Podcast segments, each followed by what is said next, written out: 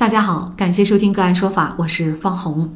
那么今天呢，我们跟大家来聊一下九零后姑娘立遗嘱，房产给闺蜜，父母没份儿。那么据澎湃新闻报道，三月五号，二十八岁的姑娘小陈来到浙江省遗嘱库订立了遗嘱，内容啊主要是两方面，一个呢是百年后把名下的房产留给闺蜜，请她帮自己处理遗体的捐献事宜。小陈呢是宁波人，在杭州滨江区的一家互联网公司从事运营工作。因为和闺蜜多年来相互扶持，一起经历了很多风浪，感情很好，所以呢，她想让闺蜜作为自己的遗嘱继承人。那么，据都市快报报道，为什么和闺蜜哈感情这么深？百年之后的遗产。都想着全部留给闺蜜，而不是其他人，甚至呢，对于她以后的孩子和丈夫都没有考虑。据媒体报道呢，小陈和这个闺蜜啊，大学的时候是上下铺，毕业以后呢，小陈就留在杭州工作，闺蜜呢就回到家乡温州。毕业后两年内呢，小陈就利用积蓄呢，以及向家里借的钱，在杭州买了一套老破小。三年后啊，又置换了一套大房子。换房的时候呢，闺蜜听说小陈钱不够，就立即打钱过来。那么小陈生病住院的时候呢，闺蜜就会从温州赶来照顾。闺蜜相亲订婚，小陈都是陪在身边，而且呢，他们还一起做公益。就在今年春节期间，小陈去温州看闺蜜，在当地新冠肺炎疫情严重时期呢，他们又在一起住了大半个月。闺蜜父母对小陈也照顾有加。那么疫情的突如其来触动了小陈，让他考虑起。自己的身后事，对于这样的一件事情啊，其实很多网友还是有很多争议的。比如说，嗯，把自己辛辛苦苦养大的父母，为什么小陈不考虑？如果日后小陈的财产积蓄的越来越多，是不是所有的财产都要归闺蜜呢？尤其是以后如果是结婚成家了呢？就这相关的法律问题呢，今天我们就邀请云南遗嘱库公益律师、云南晋杰律师事务所主任张晶律师和我们一起来聊一下。张律师您好，哎，方红老师你好，嗯，感谢张律师。那首先我们就来说一下哈，他遗嘱立了以后，是不是他的所有的财产，无论日后取得多少，那么他的父母都没份儿了呢？因为我们也发现，其实房子父母也还是给他出了一部分钱，让他去购买这个房子了哈。呃，是这样，遗嘱呢，它是一个法律文书。呃，实际上，遗嘱它最重要的是它约定的财产范围，也就是说，未来立遗嘱人去世以后，哪些财产作为我们的继承财产，这个很重要。那么，遗嘱范围当中所能处分的，也就是立遗嘱的当下，他自己所能处分的，拥有所有权相关的物权，以及相关的房产、不动产，以及相关的股权等。相关的一些财产权利，如果说我立完遗嘱以后，因为我自己的拼搏，还会有一些财产收入，那么这个财产收入是未来的财产收入，这个在遗嘱当中是不可能列明的，也是不明确的。所以，我们当时立遗嘱当中所明确的财产，才真正是我们当我们立遗嘱人去世以后所能够哈被继承人所能继承的财产。总结下来，也就是说，没有在遗嘱范围内的财产，它就不是我们遗嘱的继承范围。那如果是说他有这样一句话呢，就是包括我日后一直到死亡之前取得的所有的财产都归我的闺蜜，这样的条款有效吗？呃，这样的条款是有争议的。那有些法院的法官认为是概括性约定，那么他可以认定为是有效的。有些法官认为你的财产权利啊没有列明，那么很有可能是认为约定不明，视为没有约定，所以这边是有争议的。但是我们看到他是在浙江遗嘱库立的这个遗嘱，小陈呢是二十八岁。那么像作为一个正式的遗嘱库的话，那么遗嘱库的工作人员在立啊指导我们立遗嘱的话呢，他一定会让我们立遗嘱人将财产进行列明的，一般不会让立遗嘱人用一个概括性的语言进行表述，因为这样有争议，这恰恰有可能导致这份遗嘱的效力呢受到影响。所以的话呢，一般我们遗嘱库指导。立遗嘱的话，都是要求列明具体的财产信息。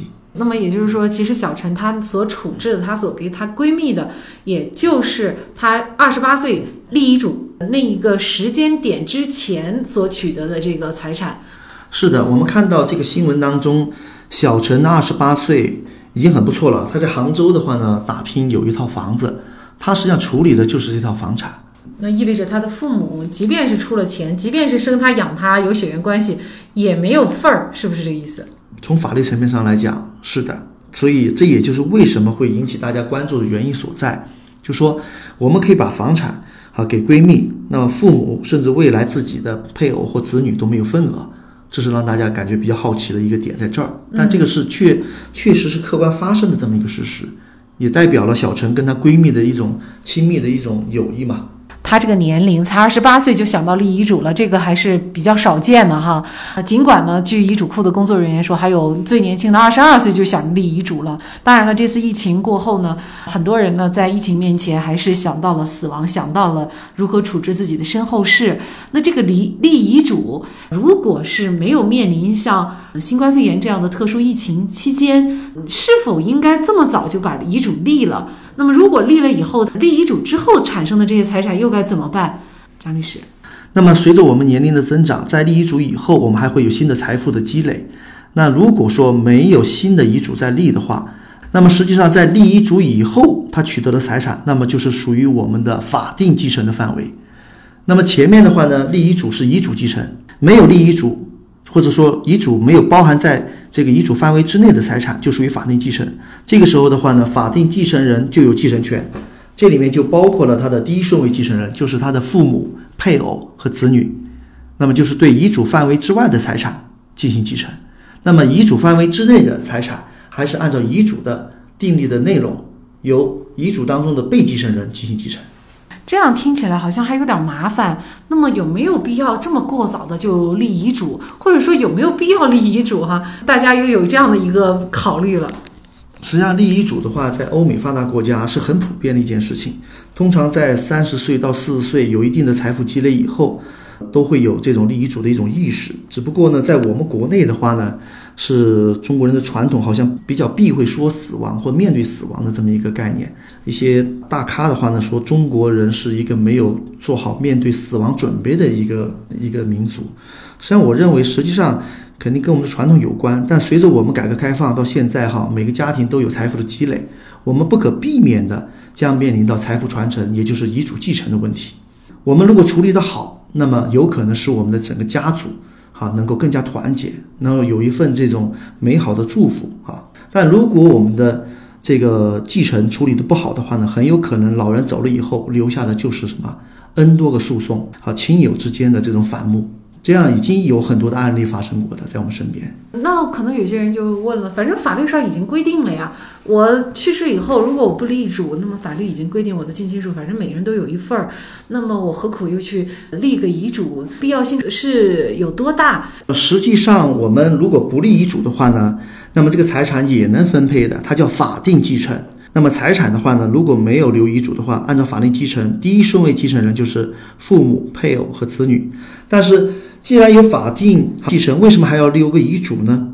实际上，遗嘱有法定继承所不能替代的关键的作用。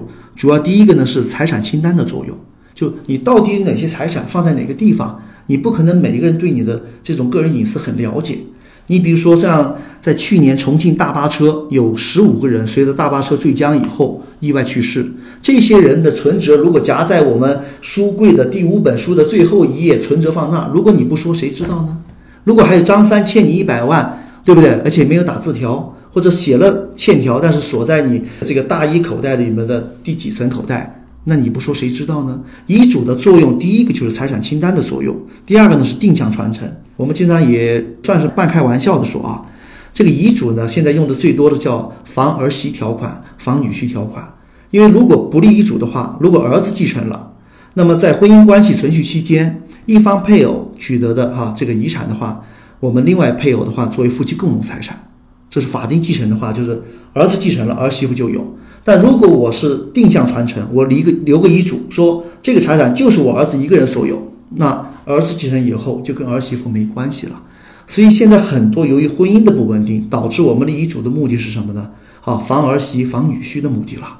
所以这也是一个目的。第三个，防止纠纷，老大多一点，老二少一点。对不对？因为财产情况不一样，那尽孝的情况不一样。但如果你不留遗嘱的话呢，就是均分。那么如果你留了遗嘱，大家一看遗嘱了，就按遗嘱分配来了。最后呢，第四个最关键是一个什么？幸福留言。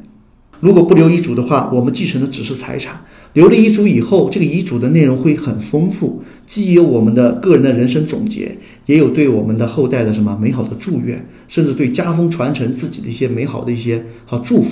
我觉得会使我们的继承这个事情由物质层面的继承，可以上升到一个精神层面的继承。这是我们讲遗嘱的啊法定继承所不能替代的几个作用。确实，我觉得这一点呢，张律师确实是说到一个重点了哈。因为现在中国人其实，在面对死亡的时候，没有那么的坦然啊。遗嘱它确实不仅仅应该是一个仅仅对财产的一个处置。你在写遗嘱的过程当中，你可能有对这一生以来的回顾，对于你所总结的这一生的经验教训，呃，要传承给自己的这个后代，这个可能也是尤为珍贵的。当然了，刚才也提到了，那么如果您在立遗嘱以后又取得了财产怎么办？这个其实也是可以去适当的去更新的，就是有一些内容你觉得不合适，你也可以随时去改，不是说呃立了以后它就永远就那样了，也不是这样的哈。您说的特别的正确，是的。实际上遗嘱的话，哈，我们可以多份遗嘱，因为我们的财产会变，还有呢，我们当时所订立的继承人有可能呢，双方的情感会变。那么这种情况下，那么我们可以重新订立遗嘱。如果有多份遗嘱的话，同等形式的多份遗嘱以最后一份为准。但是呢，如果有公证遗嘱的话，只能是通过公证遗嘱来替代前一个公证遗嘱。啊，这是有专门的法律规定的。而且我还补充一下，实际上小陈对她闺蜜的这个遗嘱的话，严格意义上讲，它不叫遗嘱，它叫遗赠。遗嘱的话呢，是对我们法定继承人，他有继承权的人啊，财产的这么一个继承的一个约定，叫遗嘱。那么对我们法定继承人以外的，像亲朋好友、像红十字会这些机构，或者说哈这个非法定继承人的朋友，我们叫遗赠。